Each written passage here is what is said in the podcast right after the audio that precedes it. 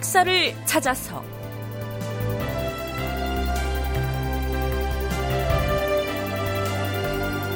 제 523편 계유 정난.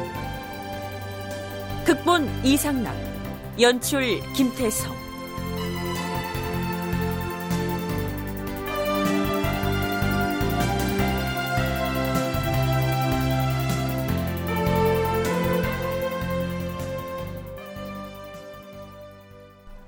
청취자 여러분 안녕하십니까? 역사를 찾아서의 김석환입니다.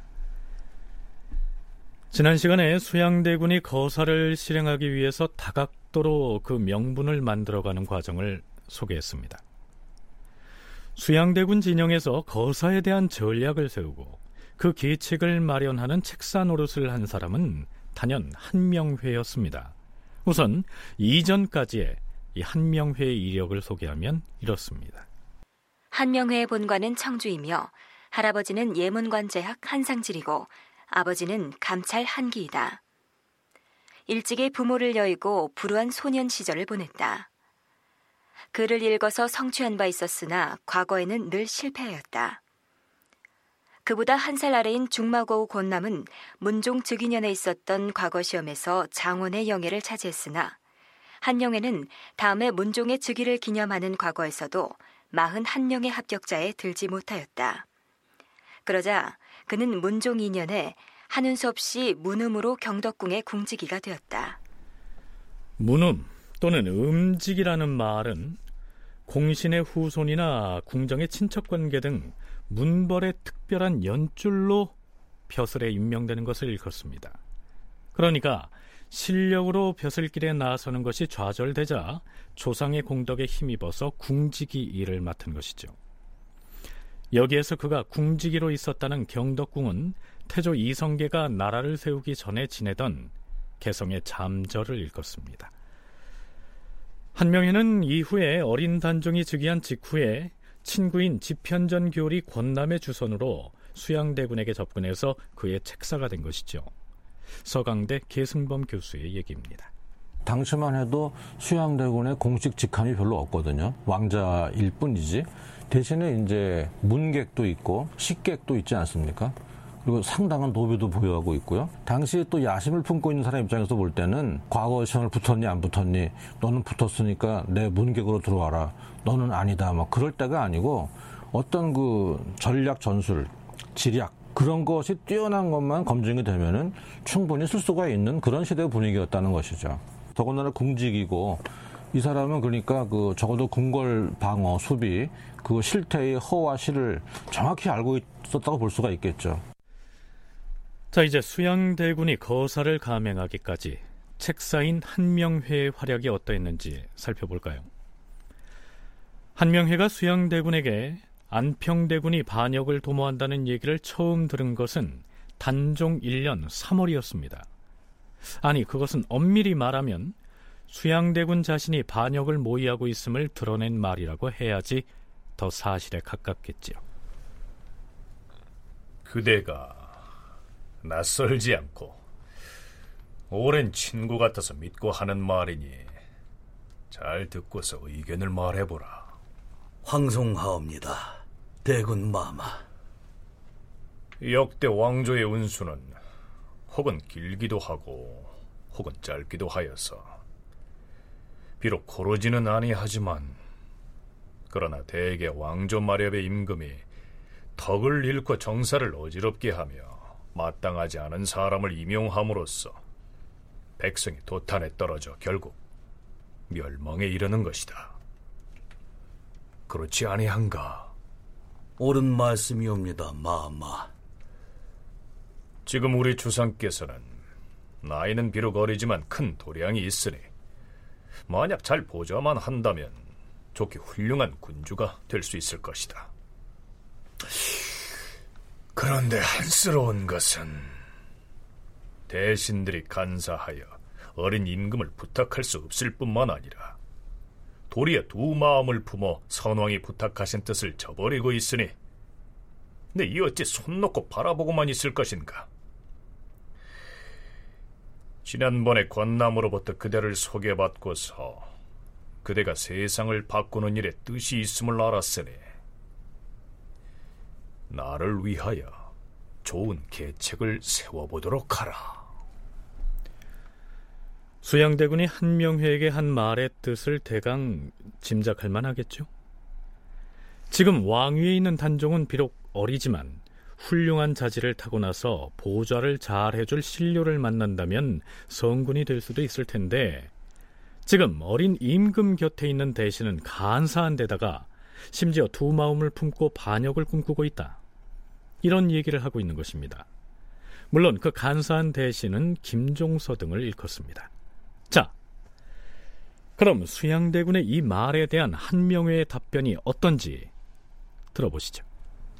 대군 마마, 저는 본래 용렬하고 어리석으니 어째 큰 일을 모획하는데 부응할 수 있겠사옵니까?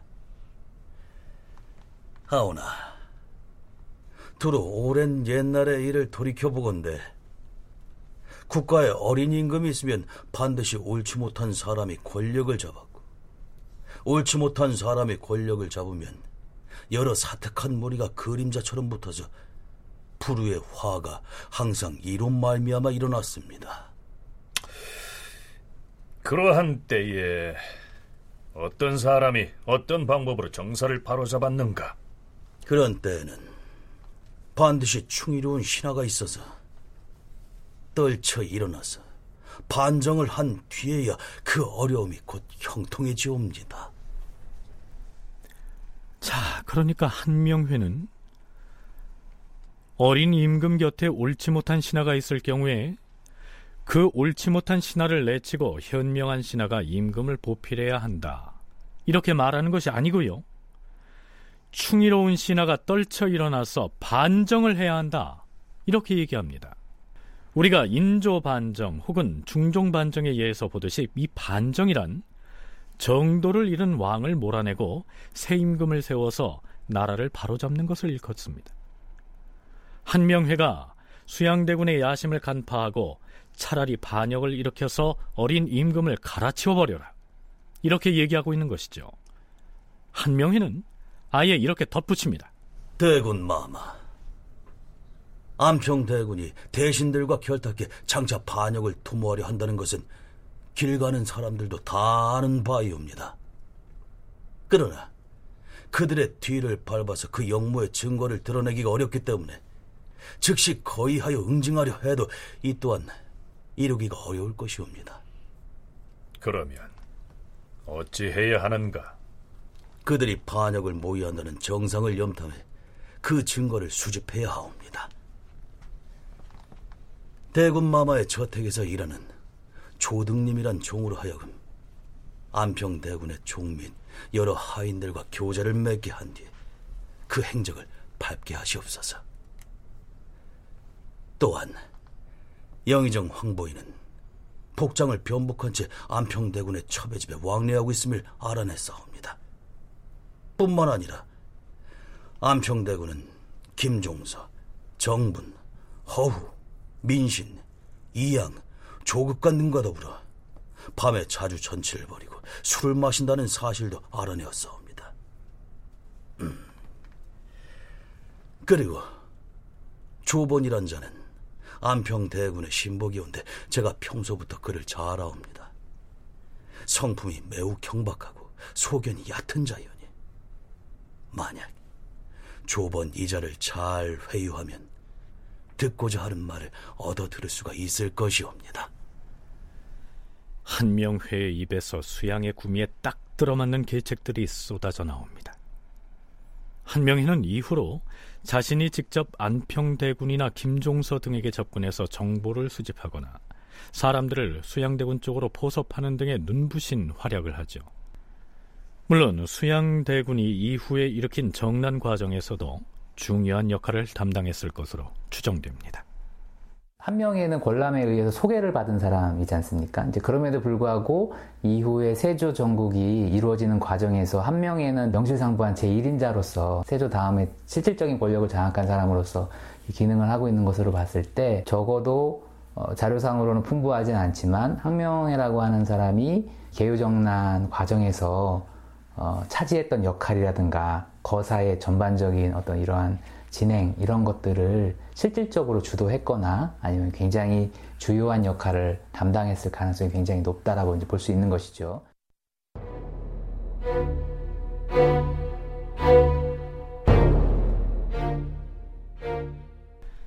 자, 그럼 이제부터 한명회에서 수양대군 쪽으로 시점을 옮겨서 서기 1453년 계유년 10월 10일에 일어난 계유정난의 발발과 그 전개 과정을 짚어보도록 하겠습니다. 그날 새벽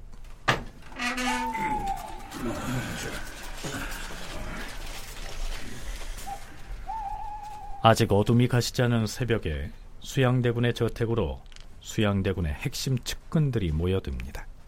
권남, 한명회, 홍달손 등이었습니다.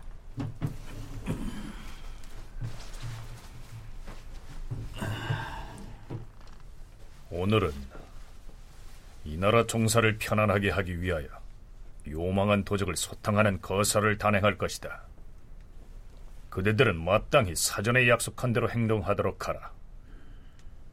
내가 깊이 생각해보니 우리가 물리쳐야 할 간사한 무리 중에서도 가장 간사하고 교활한 자를 꼽자면 김종서일 것이다. 그런데 저자가 만일 우리 거사를 먼저 알아차려버리면 일은 성사되지 못할 것이다. 내가 역사 한두 사람을 거느리고 곧장 그 집으로 가서 선자리에서 김종수의 목을 베고 임금에게 달려가 아르면 나머지 도적은 힘들여 평정할 것도 없을 터이다. 그대들은 어떻게 생각하란가? 좋습니다. 내가 오늘 여러 무사를 우리 집 후원으로 불러서 관역을 소개하겠으니 그대들은 늦음하게 다시 오라. 수양대군은 드디어 무사들을 불러서 자신의 집 후원에서 화를 쏘게 하고 이어서 술자리를 베풉니다. 괜히 집안에 여러 명의 무사들이 드나들게 되면 이상하게 비칠 수도 있기 때문에 활 쏘기 시합을 명분으로 내건 것이죠.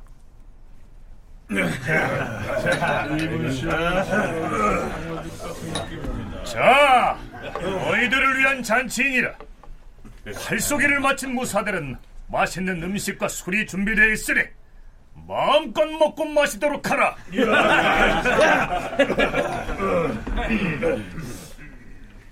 한낮이 돼서 권남이 다시 수양대군의 집으로 옵니다. 수양대군의 표정에 긴장의 빛이 역력합니다. 대군 마마, 지금 저기 후월에 있는 무사들에게는 각자의 임무를 부여하셨사옵니까? 후원해 온 무사들은 강곤, 홍윤성, 임자번, 최윤, 안경선, 홍순노, 홍기동, 민벌 등 해서 수십 명인데 이 자들에게는 일단 서로 어울려서 관역을 쏘게 하고 술을 마시게 했을 뿐 내가 감히 거사 계획을 발설하지 못하였다. 그럼 곽연성은 어찌 됐사옵니까? 무인 중에서 통솔력이 있으니 그 자를 설득하는 일이 중요하옵니다. 곽연성은 우리 집에 이미 와 있는데 때마침 어미의 상중이라면서 서양하기에 여러 번 되풀이하여 타이른 끝에 간신히 허락을 받았으나 아직도 망설이는 빛이 역력하여 문제다. 그대가 가서 다시 한번 설득해보라. 이제 곽연성을 설득해서 거사에 끌어들이는 일은 권남의 몫이 됐습니다. 오늘 수양대군께서 이 나라 중묘사직의 큰 계책으로 간사한 도적의 목을 베고자 하는데 함께 일할 만한 사람을 찾기 어려워서 자네를 부른 것이네. 자네는 장차 어찌하려는가? 나도 이미 수양대군으로부터 들어서 알고 있다네. 하, 대장부가 어찌 장한 마음이 없겠는가마는 난 아직 상복을 몸에 걸치고 있으니 그 명령을 따르기가 어렵게 되었다네. 이해해 주게. 어허, 이 사람 선비는 자기를 알아주는 사람을 위해 죽는다 하지 않았는가? 지금 수양대군께서 만 번 죽을 각오를 하고 계책을 내어서 국가를 위해 의를 일으키려는 것인데 자네가 어찌 구구하게 작은 저리를 지키는 일로 발뺌을 하려는 것인가? 또한 충과 효는 서로 다른 것이 아니니 구차히 사양하지 말고 더 큰 효를 이루도록 하게. 하... 수양대군께서 이미 명령을 내렸으니 그렇다면 마땅히 힘써 따르겠네. 잘 생각했네. 고맙네. 그리고 장하네. 헌데 이것은 작은 일이 아니니 그 방력을 어찌 세웠는지 자세히 말해주게. 아, 그리고 수양대군께서 김종서의 집으로 가신다 했는데 그 왕래하는 시각을 분명히 정의할 것이네. 만일 김종서의 집으로 출동을 하려는데 성문이 닫힌다면 낭패가 아니겠는가? 아, 그걸 미처 생각하지 못했네. 곧 의논해서 정하도록 하겠네. 수양대군이 철저하게 준비하고 있었던 일이었다라고 볼 수 있을 것 같습니다. 어, 병권이라든가 기본 그 이 힘은 관료제 운영 속에서의 의정 대신에게 있는 것이죠. 사실은 왕자 중에 한 사람에 불과했던 수양대군은 그런 권력을 가져서는 안 되는 것이죠. 그럼에도 그러니까 상대적으로 열세에 처해 있었던 것은 분명한 것 같고 그런 열세를 만회하기 위해서 수양은 훨씬 더 철저하게 준비를 할 수밖에 없었다. 그러니까 결과만으로 놓고 보면 굉장히 거사에 성공하기 어려운 일을 성공시킨 것이지 않을까. 국가의 군대를 움직일 수 있는 비영권은 의정부에서 쥐고 있었기 때문에 공개적으로 선전포고를 하고 나선다면 상대가 안 될 것이니까 기습 공격을 해서 우두머리격인 김종서의 목부터 베자 이런 계획이었습니다. 그러자면 그 계획이 매우 치밀해야 하겠죠.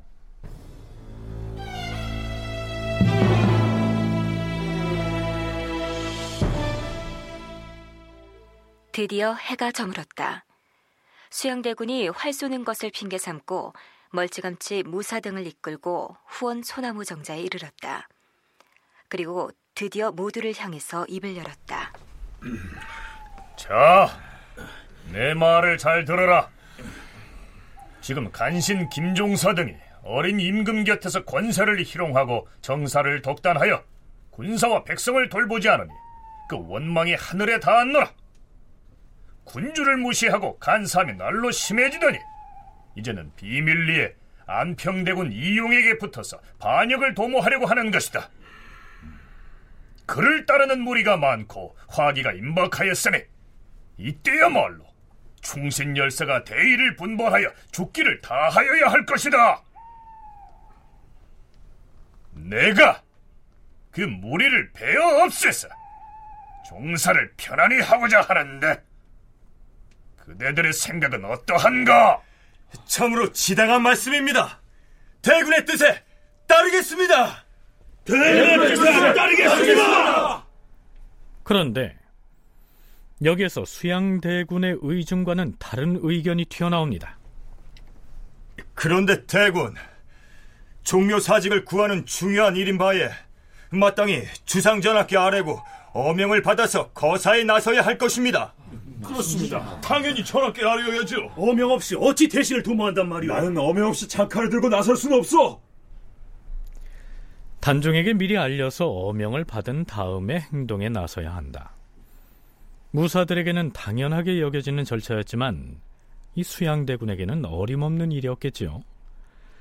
임금에게 알리는 그 순간 정보를 입수한 김종서 등이 관군을 움직일 것이고 그렇게 되면 수양대군과 그를 따른 사람들은 모두 반역 죄인으로 몰려서 목숨을 보존하기가 어렵겠죠. 무사들의 의논이 분분하였다. 그 중에는 북문을 빠져나가 질에 도망을 쳐버린 자들도 있었다. 다급해진 수양이 한명회에게 계책을 물었다. 오늘 이 일이 불가하다고 여기는 사람이 이리도 많으니 다들 흩어지기 전에 무슨 계교를 내놓아야 할 것이 아닌가? 대군 마마, 길 옆에다 집을 지으려 하면 지나다니는 사람들의 의견이 분분해 3년이 돼도 다 이루지 못한다 했사옵니다. 작은 일도 그러하거늘 하물며 오늘과 같은 국가 대사라면 어떠하겠사옵니까?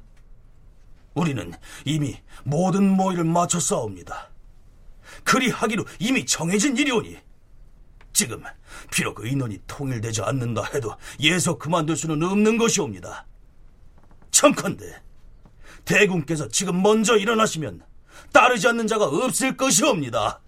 대군, 군사를 지휘하는 데 있어 가장 해가 되는 것은 이럴까 저럴까 결단을 못하고 주춤거리는 것이 가장 큰 해악입니다. 기회는 바로 지금입니다. 상황이 심히 급박한데 만일 여러 사람의 의논을 다 따르고자 한다면 일은 다 틀어질 것이 뻔하옵니다. 알겠다. 나는 이 길로 출동할 것이다. 아니 되옵니다, 대군. 어명 없이 무사들을 움직이면 반역이 되옵니다. 지금 출동하면 영원히 돌이킬 수 없사옵니다. 송석선, 그대가 이토록 반대가 심할 줄은 몰랐더라. 어찌해 나의 옷자락을 붙잡고 놓지 않은 것인가? 놓지 못하겠는가? 너희들은 다 몰려가서 임금께 먼저 고하든지 말든지 알아서 하라. 나는 너희들에게 의지하지 않을 것이다. 수양대군이 드디어 활을 끌고 일어서서 말리는 자를 발로 차고 하늘을 가리켜 맹세하였다. 지금 내 한 몸에 종사의 이해가 메었으니 운명을 하늘에 맡긴다. 장부가 죽으면 사직에 죽을 뿐이다. 나를 따를 자는 따르고 돌아갈 자들은 돌아가라. 나는 너희들에게 강요하지는 않을 것이다. 만일 고집을 부려서 거서의 시기를 거르치는 자가 있으면 내가 먼저 그자의 목을 베고 나가겠다. 군사는 신속한 것이 생명이야. 내가 곧 간용을 베어 없앨 것이니 누가 감히 내 앞길을 막겠는가? 수양대군이 중문으로 나오니 부인이 갑옷을 끌어다 수양대군에게 입혀주었다. 드디어 갑옷을 입은 수양대군이 말에 올랐다. 단기 필마로라도 갈 것이다. 자, 김종수의 집으로 출격이다. 이리야!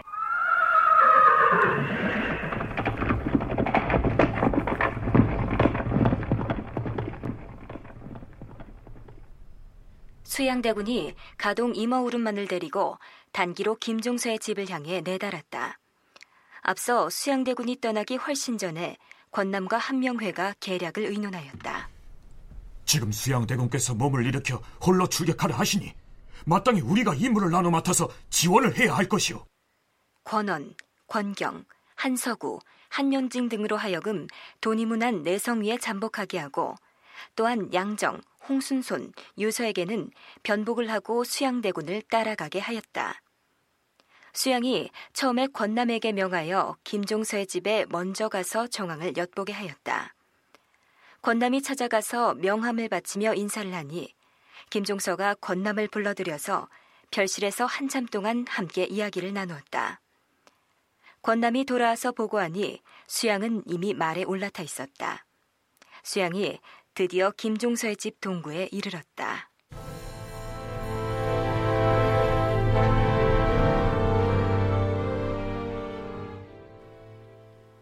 수양대군이 일행과 함께 김종서의 집에 다다랐을 때 김종서의 아들 김순규가 무기를 든 세 사람과 함께 이야기를 나누고 있었고 세 명의 무장한 기병들이 근처에 있었다. 나는 이 나라 왕실의 대군이다. 저리 비켜서지 못하겠느냐? 수양대군이 그렇게 말하자 무기를 든 자들이 흩어졌다. 수양이 데리고 간 모사들 중에서 양정은 칼을 차고 있었고 유서는 활과 화살을 차고 왔다. 양정은 그 칼을 품에다 감추거라. 그리고 유서는 더 다가서지 말고 제자리에 멈추어 있으라. 그때 김종서의 아들 김순규가 문 앞에 앉아서 신사면 용광은 등과 함께 얘기를 나누고 있다가 수양대군이 찾아온 것을 보고 일어섰다. 아니, 대군께서 여기까지 어인 일로 행차하셨습니까? 그대의 부친 좌성을 뵈러 왔네. 아, 알겠습니다. 제가 들어가서 아래를 터이니 잠시만 기다려 주십시오.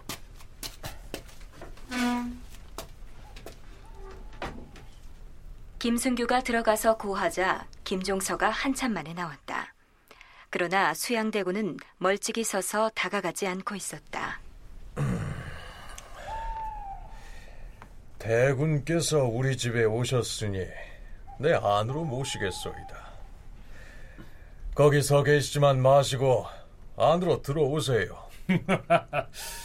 아, 그러고 싶습니다만 아, 이미 해가 저물었으니 안으로는 들어가지 못하겠고 다만 한 가지 일을 청하려고 왔습니다. 아니, 예까지 걸음을 하셨는데 어찌 문 밖에 서서 얘기만 나누다 갈 수 있겠습니까? 날이 저물었어도 괜찮으니 게이츠 마시고 들어오세요. 음. 하, 어찌하여 다가오지도 않고 거기 그렇게 멀찍이 서 계십니까? 아, 아닙니다. 좌상께 한두 가지 부탁 말씀만 드리고 가겠습니다. 김종서가 두세 번 들어오기를 청하였으나 수양대군이 굳이 거절하니 김종서가 부득이하여 앞으로 걸어서 다가왔다. 김종서가 문을 나와 걸어 나오기 전에 수양대군은 자신의 머리에 쓴 사모의 뿔을 어딘가에 떨어뜨려 잃어버린 것을 깨달았다. 수양대군이 웃으면서 김종서에게 말했다. 아이고야, 아이고 이런. 아, 송구합니다만 좌상의 사모뿔을 좀 빌렸으면 좋겠습니다. 물론이죠. 우리 집에 오신 손님이니 내 사모뿔을 빼드리겠습니다. 김종서가 서둘러 자신의 사모뿔을 빼어주었다. 자, 이제 사모의 뿔을 둘이서 주고받고 했으니까 두 사람의 거리가 가까워진 것이죠. 아마 이것은 수양대군이 바라던 바였겠죠. 드디어 수양이 김종서에게 부탁할 내용들을 둘러댑니다. 좌상, 지금 종부시에서 우리 종실인 영흥대군의 부인의 일을 탄핵하고자 하는데 이것은 정승께서 지휘하시는 것 아니십니까? 정승은 조정의 훌로이시니 정승이 우리 왕실의 편을 들어주지 않으시면 어느 곳에 부탁하겠습니까? 바로 그때 수양대군의 가동인 이마오른이 김종서에게 다가가려고 나오니 수양대군이 꾸짖어 물러나 있게 하였다. 김종서가 하늘을 우러러보며 한참 동안 말이 없었다. 김종서를 호위하는 윤광은과 신사면이 굳게 버티고 앉아 물러가지 않으니 수양대군이 말했다. 내가 좌상께 비밀이 드릴 청이 있느니라. 허니 너희들은 물러가라. 그러나 그들은 멀리 피하지는 않았다. 수양대군이 김종서에게 다시 이르기를 좌상께 또 한 가지 청을 드리기 위하여 편지를 가지고 왔습니다. 알겠습니다.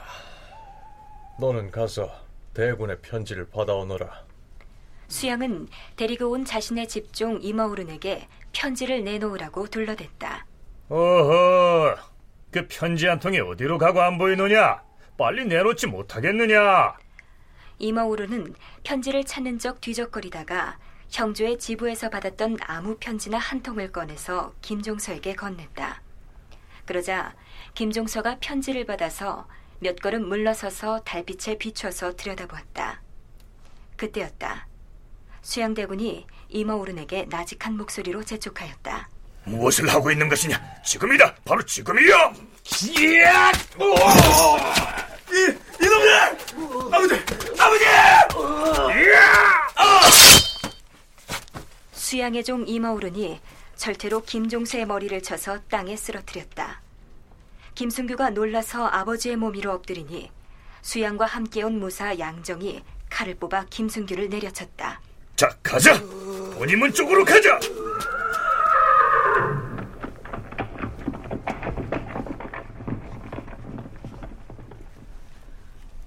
이 다음부터 수양대군이 취한 행동은 제1차 왕자의 난 때 태종 이방원이 정도전 등을 죽이고 나서 그 후에 취한 행동과 거의 같습니다.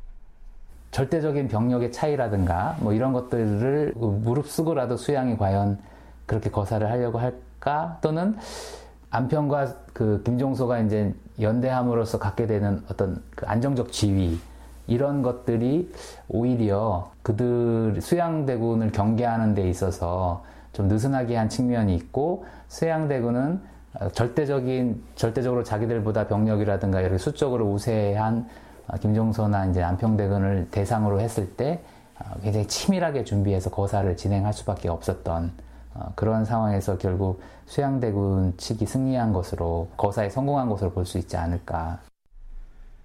그러나 수양대군의 거사가 성공하기 위해서는 아직 거쳐야 할 절차가 남아 있었죠.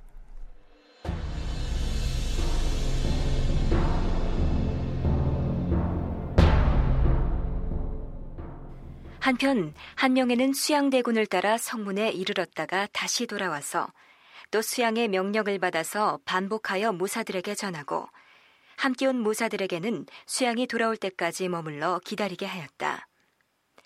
권남이 달려와서 홍달손에게 수양이 이미 김종서의 집에 간 것을 비밀히 알리고 또 한두 사람을 나누어 보내어서 숭례문과 서소문을 닫게 하였다. 권남은 스스로 갑병 두 사람과 총통이 열 사람을 거느리고 돈이문에 이르러 지키게 하고 명령하였다. 너희들은 수양대군께서 중요한 일 때문에 문 밖으로 나가셨으니 혹 성문을 닫으라는 종소리가 울리더라도 절대로 문을 닫지 말고 기다리도록 하라. 예.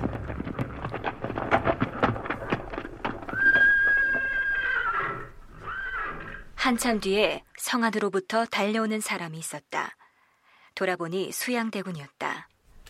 수양대군이 웃으며 권남에게 다가와 말했다. 내가 김종서와 김순규를 이미 죽였느니라. 아직도 여러 무사들이 대군마마의 사저에 있사온데 데리고 와서 대군마마를 수종하게 할까요? 아, 아 아니 저기 한명회가 무사들을 인솔해서 이쪽으로 오고 있습니다. 잠시 후 한영애가 무사들을 거느리고 달려왔다. 수양대군이 홍단손을 시켜 순졸들을 거느려 뒤에서 따르게 하고 임금이 머물고 있던 시좌소로 향해 갔다. 수양대군이 권남을 시켜 입직 승진 최항을 불러내었다. 수양이 최항의 손을 잡고 말했다. 집현전 학자 출신인 최항은 국왕의 비석격인 승지였는데요. 그날 하필이면 당직이었던 것이죠. 최공, 내 말을 잘 들으시오. 영의정 황보인과 좌의정 김종서를 비롯하여 이양, 민신, 조극관, 윤처공, 이명민, 원구, 조번 등이 안평대군과 결탁하고 또한 외방에서는 함길도 도절제사 이징욱, 경성부사 이경유, 평안도 도관찰사 조수령, 충청도 도관찰사 안환경 등과 연결하여 반역을 공모하여 거사할 날짜까지 정하여 두었던 것이요. 형세가 심히 위급하여 조금 더 시간 여유가 없었던 것이요. 주상에게 미리 알릴까도 생각했으나 김현과 한승이라는 자가 주상의 곁을 단단히 지키고 있으므로 알을 겨를이 없었던 것이요. 그래서 이미 반역 수계인 김종서 부자를 베어 없앴는데 지금 주상께 아뢰에서 윤허를 받은 뒤에 나머지 일당들을 도발하고자 하오. 허니 속히 주상께 아뢰어 주시오. 이때 최항이 무엇라고 대꾸를 했는지는 실록에 나와 있지 않습니다. 아마도 입직 승지로서 당직을 하다가 날벼락을 맞은 기분이었겠죠. 이미 사건은 터져서 정세가 기울어져 버린 형국이어서 수양에게 항거한다거나 혹은 반대의 목소리를 낼 엄두를 내기가 어려웠겠죠. 수양은 이번에는 임금의 수발을 드는 환관 전균을 불러서 이렇게 말합니다. 이 사건이 어찌된 것이냐 하면 말이다.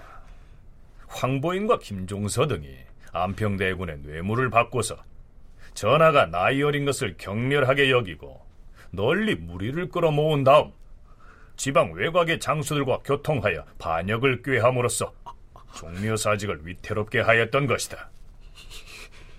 형세가 이리 궁하고 이리 급박하여서 부득이 김종서 부자를 먼저 죽이고 나머지 무리를 처단하기를 주상께 청하는 것이야. 그러니 너는 속히 들어가서 전하께 아뢰어라. 아, 참, 아. 이놈, 잠깐 기다려라. 어허. 그렇게 떨며 불안해하면 어린 주상께서 놀라실 것 아니냐? 진정하고 주상 앞에 가서는 소리를 부드럽게 하면서 천천히 아뢰야 하느니라. 알겠느냐? 놀랄 일이 아니야. 걱정 말고 어서 가거라.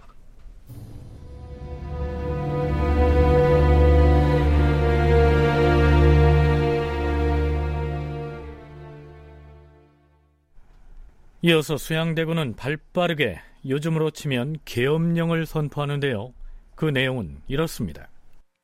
수양대군은 처음에 궐문에 이르러 입직하는 내금이 봉석주 등으로 하여금 갑옷과 투구를 갖추고 활을 메고 남문의 안쪽들에 늘어서서 방비하여 엿보게 하고 또 입직하고 있는 여러 곳의 별시위 갑병들과 총통부대 대원들 등으로 하여금 둘러서서 경계를 하게 하고 여러 순군들은 임금의 처소가 있는 시자소의 앞뒤 골목을 파수하여 차단하게 하고 그 자신이 친히 순졸들 수백 명을 거느리고 남문 밖에 가회방, 동구박 돌다리가로 가서 주둔시키고 서쪽으로는 영흥대군의 집 서쪽 동구에 이르고 동쪽으로 서운광곡에 이르기까지 좌우익을 나누어 사람의 출입을 통제하고 또 돌다리로부터 남문까지 기병과 보병으로 네 겹으로 둘러쳐 경계하였다.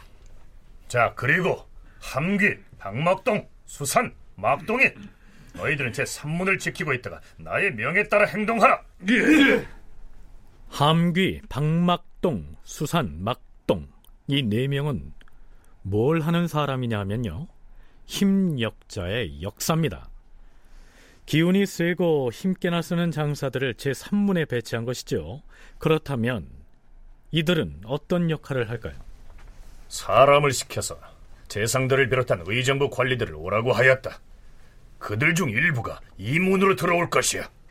한데 문의 안쪽에 협소하네. 하인들은 거느리지 말고 혼자 몸으로 들여보내도록 하라. 예.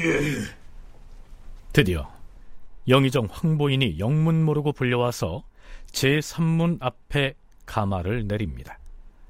그는 아직 좌의정 김종서가 어떤 변을 당했는지를 모르고 있었겠죠. 아니, 어찌 하필이면 이 문으로 들어오라고 하는 것이냐? 여봐라! 문을 활짝 열라! 아니 되옵니다. 혼자 들어가시옵소서. 뭐? 혼자 들라니 그게 무슨 말이냐? 이놈은 내가 누군지 모르느냐? 나는 의정부의 정승이니라!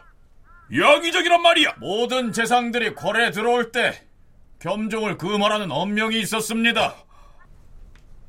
무어라! 겸종을 금한다! 하!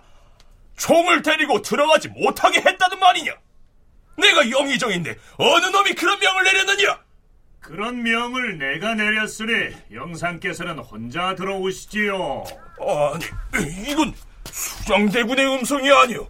아니, 웬일로? 역사는 저자의 머리를 절대로 내리쳐라. 예.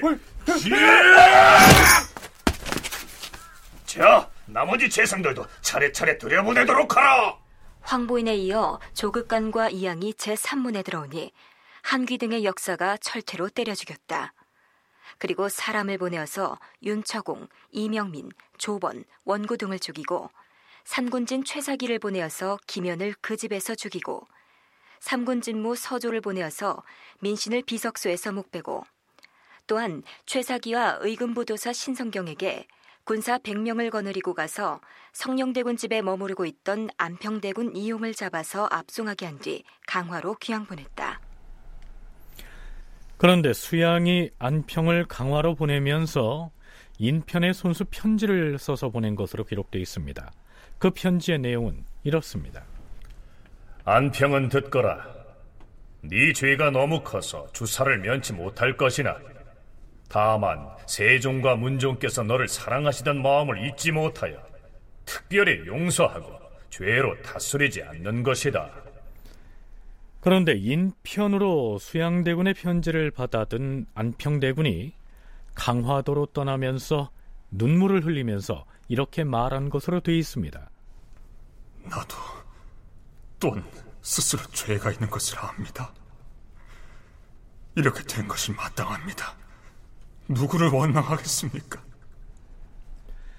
설령 안평이 억울하다고 펄쩍 뛰었다고 해도 수양대군의 입장에서 쓰인 이 노산군 일기이다 보니까 고지곳대로 쓸 수는 없었겠죠. 그런데 이 실록에는 안평대군이 강화도로 귀양 떠나는 장면을 묘사한 다음과 같은 내용의 기사가 올라 있습니다. 삼군진무 나치정이 군사를 거느리고 안평대군의 아들인 이우직을 잡아 역시 강화로 암령하였다. 그런데 안평대군이 강화도에 이르자 급히 그 자신의 종 영기를 부르더니 옷을 벗어 입히고 변장을 시키더니 이렇게 비밀이 부탁하였다.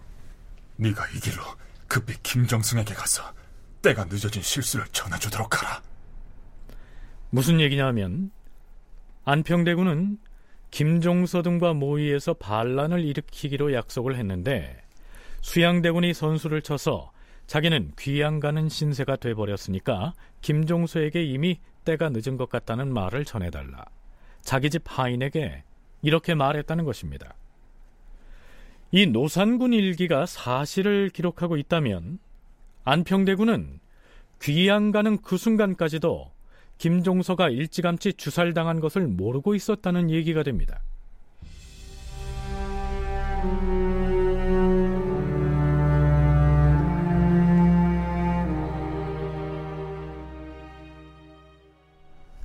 그런데 막강한 의정부 권력을 장악하고 있던 데다 비록 문인 출신이지만 평소에 무장으로서의 능력을 유감없이 발휘했던 김종서의 입장에서 보자면 정치 군사적인 실권이 없는 일개 왕자에게 너무나 무력하게 무너졌다. 이런 생각이 들지 않습니까? 송웅섭 계승범 두 조선사 연구자의 얘기를 차례로 들어보시겠습니다. 고심점이 되는 이 김종서를 제거하고 그리고 그 시기에 핵심 수뇌부들을 다 제거하는 것이지 않습니까? 항상 소수파가 집권을 하게 되면 그런 어떤 피해 사륙들을 벌이는 모습들을 많이 볼 수 있는데 아, 그것은 뭐 수양이 뭐 이렇게 굉장히 잔인하다든가 성품이 뭐 이런 것으로도 볼 수 있겠지만 또 한편으로 보면 열세를 만회하기 위한 하나의 방편으로 그러니까 그런 그 살생부를 만들거나 그래서 많은 사람들을 제거하는 방식은 사실은 뭐 태종을 생각하면 뭐 자연스러울 수도 있을 거라고 생각을 하지만 이미 그 시기부터 상당히 시간이 지난 시기이기도 하거든요. 그런 측면에서 봤을 때 아, 수양대군의 이와 같은 거사는 열세를 만회하기 위해서 철저하게 기획이 되고 어, 그것에 성공한 일이다. 아, 그렇게 해석할 수 있을 것 같습니다. 이렇게 그 김종서 황보인 이 핵심 세력이 너무 어이없게 순식간에 제거당한다는 것은 뭘 의미하냐면은 그들이 사실은 그 당시에 별 행동이나 어떤 음모나 이런 거를 긴밀하게 하고 있지 않았다고 볼 수가 있습니다. 그러니까 수양대군을 조심할 필요는 있다. 이 정도 인식하고 있는 것이지 정말 심각하게 뭐 작전을 짜고 그렇게 했던 것 같지는 않다는 것이죠. 역시 이것도 쉽게 우리가 이해하기 위해서는 12.12 때를 보면 됩니다. 정승화 총장을 중심으로 해서 뭔가 이제 비상계엄 시대고 신군부의 움직임을 조심을 해야 한다. 전두환 이런 식으로 이번 기회에 아예 예편시켜 버릴까 이런 정도의 말만 하고 있지. 수양대군은 그야말로 거사 준비를 철저하게 했던 반면에 김종서 쪽에서는 전혀 방비를 못한 상태에서 의정부 권력의 핵심인 김종서가 불시에 무너지자 어찌 해볼 겨를이 없이 당하게 된 것이다. 이런 얘기입니다.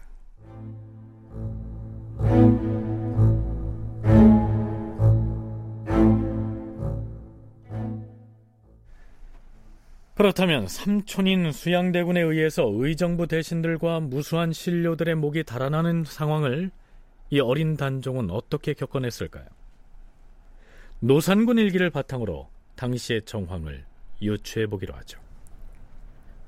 황간 엄자치는 들라.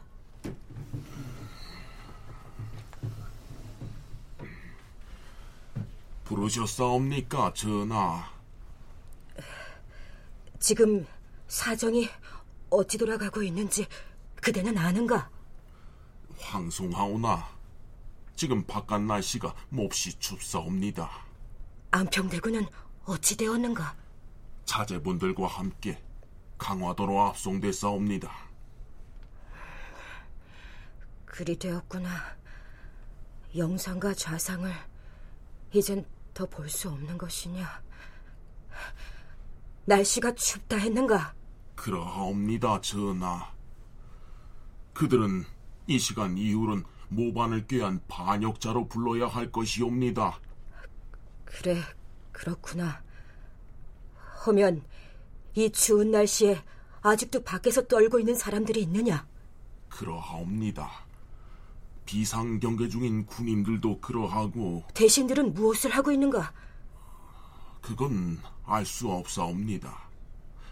아, 지금 정인지, 이계전, 최양 등은 이번 사건에 대해 전하께서 발표하실 교서 초안을 짓고 있사옵고 알겠노라. 추위에 고생하고 있는 사람들에게 내온과 내수를 내리도록 하라. 내온과 내수란 임금이 신하들에게 내리는 술과 음식을 말합니다. 예, 주상 전하. 정인지가 권남을 시켜서 붓을 잡고 이계전 최항과 더불어 교서를 짓는데 밤 공기가 심히 추웠다. 단종이 환관 엄자체에게 명하여 내온 내수를 내려서 수양대군 이하 여러 재상들을 먹였다. 수양대군은 임금에게 군사에게도 술을 먹이도록 아뢰어 청하고 또다시 임금에게 아뢰어서 안평에 무렸던 환관 한순과 살 황기준 등을 권례에서 잡아 의금부에 넘기도록 윤허를 받았다. 자, 그런데 자기 집 앞에서 철퇴를 맞고 쓰러졌던 김종선은 그 시각에 놀랍게도 죽지 않고 살아 있었습니다. 노산군 일기의 해당 내용은 이렇습니다. 김종서가 다시 깨어나서는 간호 원구에게 말했다.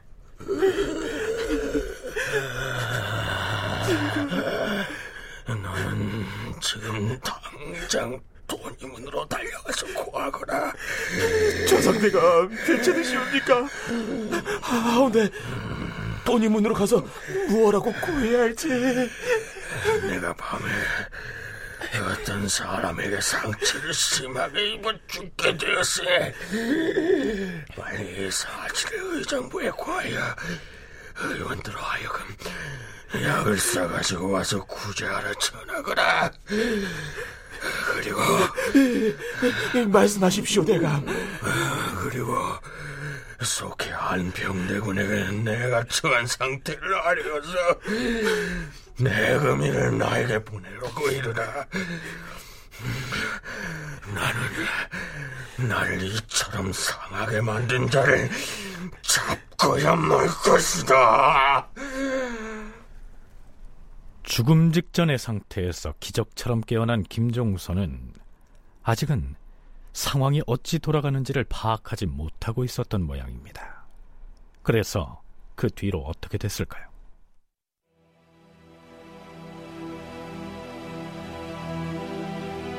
김종서의 간호 원구가 돈이문에 도착하여 김종서가 시키는 대로 전하였으나 문 지키는 자들이 듣지 않았다. 김종서는 상처를 싸매고 여장을 하고서 가마를 타고 돈이문, 서소문, 숭례문 등 세 문을 거쳐 열어달라고 하였으나 결국 들어가지 못하였다. 드디어 되돌아와서 아들 김승벽의 처가에 숨었다. 이튿날 아침에 이명민도 또한 다시 깨어나서 들것에 실려 도망하였는데 어떤 사람이 수양대군 일파였던 홍달손에게 일러 바치니 수양이 혹은 박재함을 보내어 목을 베었다. 수양대군은 간밤에 죽였던 여러 사람들이 다시 깨어날 것을 염려하여 양정과 의금부 진무 이흥상을 보내어 수색하게 하고 드디어 김승벽의 처가에 이르러 김종서를 붙잡았다.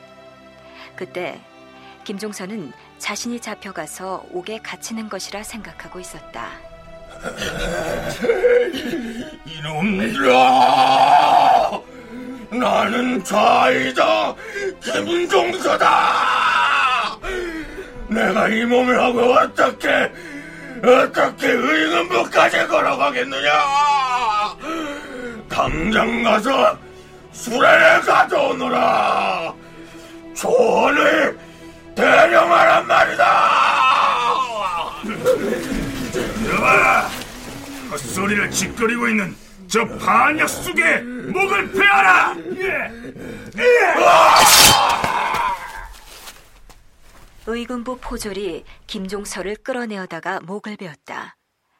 이어서 김종서 부자와 황보인, 이양, 조극관, 민신, 윤처공, 조번, 이명민, 그리고 원구 등의 목을 모두 저잣거리에 내걸었다. 그런데 노산군 일기에서는 저잣거리에 내걸린 김종서, 황보인 등의 목을 보고서 지나다니는 행인들이 이러한 반응을 보였다고 기록하고 있습니다.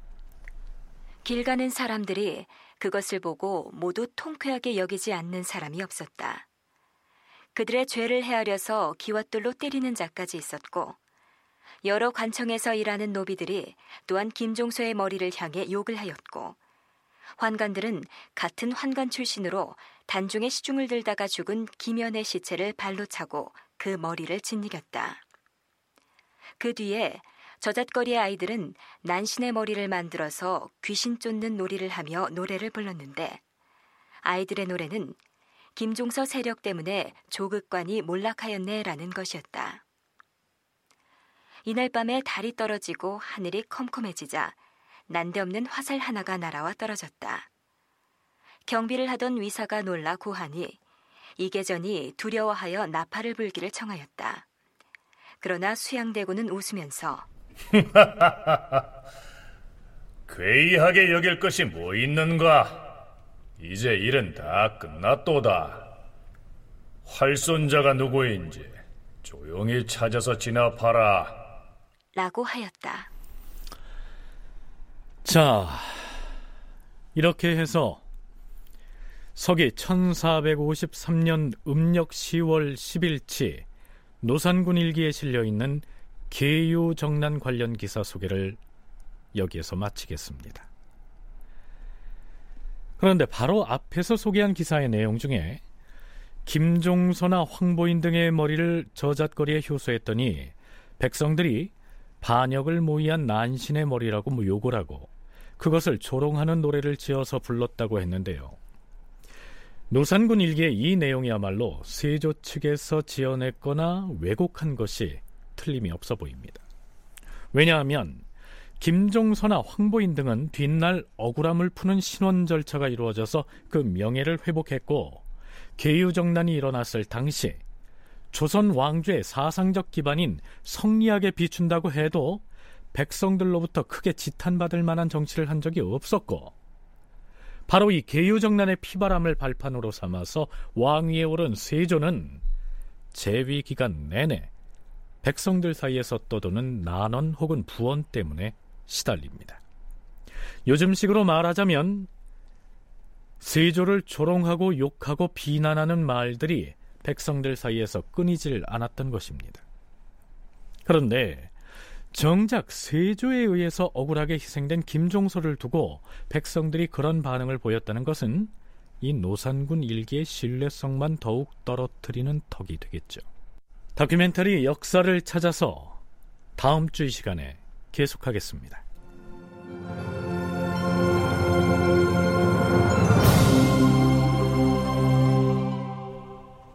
출연 양석정, 박노식, 전종구, 김현수, 시민종, 신범식, 전영수, 송대선, 서승휘, 이승준, 윤용식, 임호기, 공준호. 낭독 이슬, 해설 김석환, 음악 박복규, 효과 신연파 정영민, 기술 이진세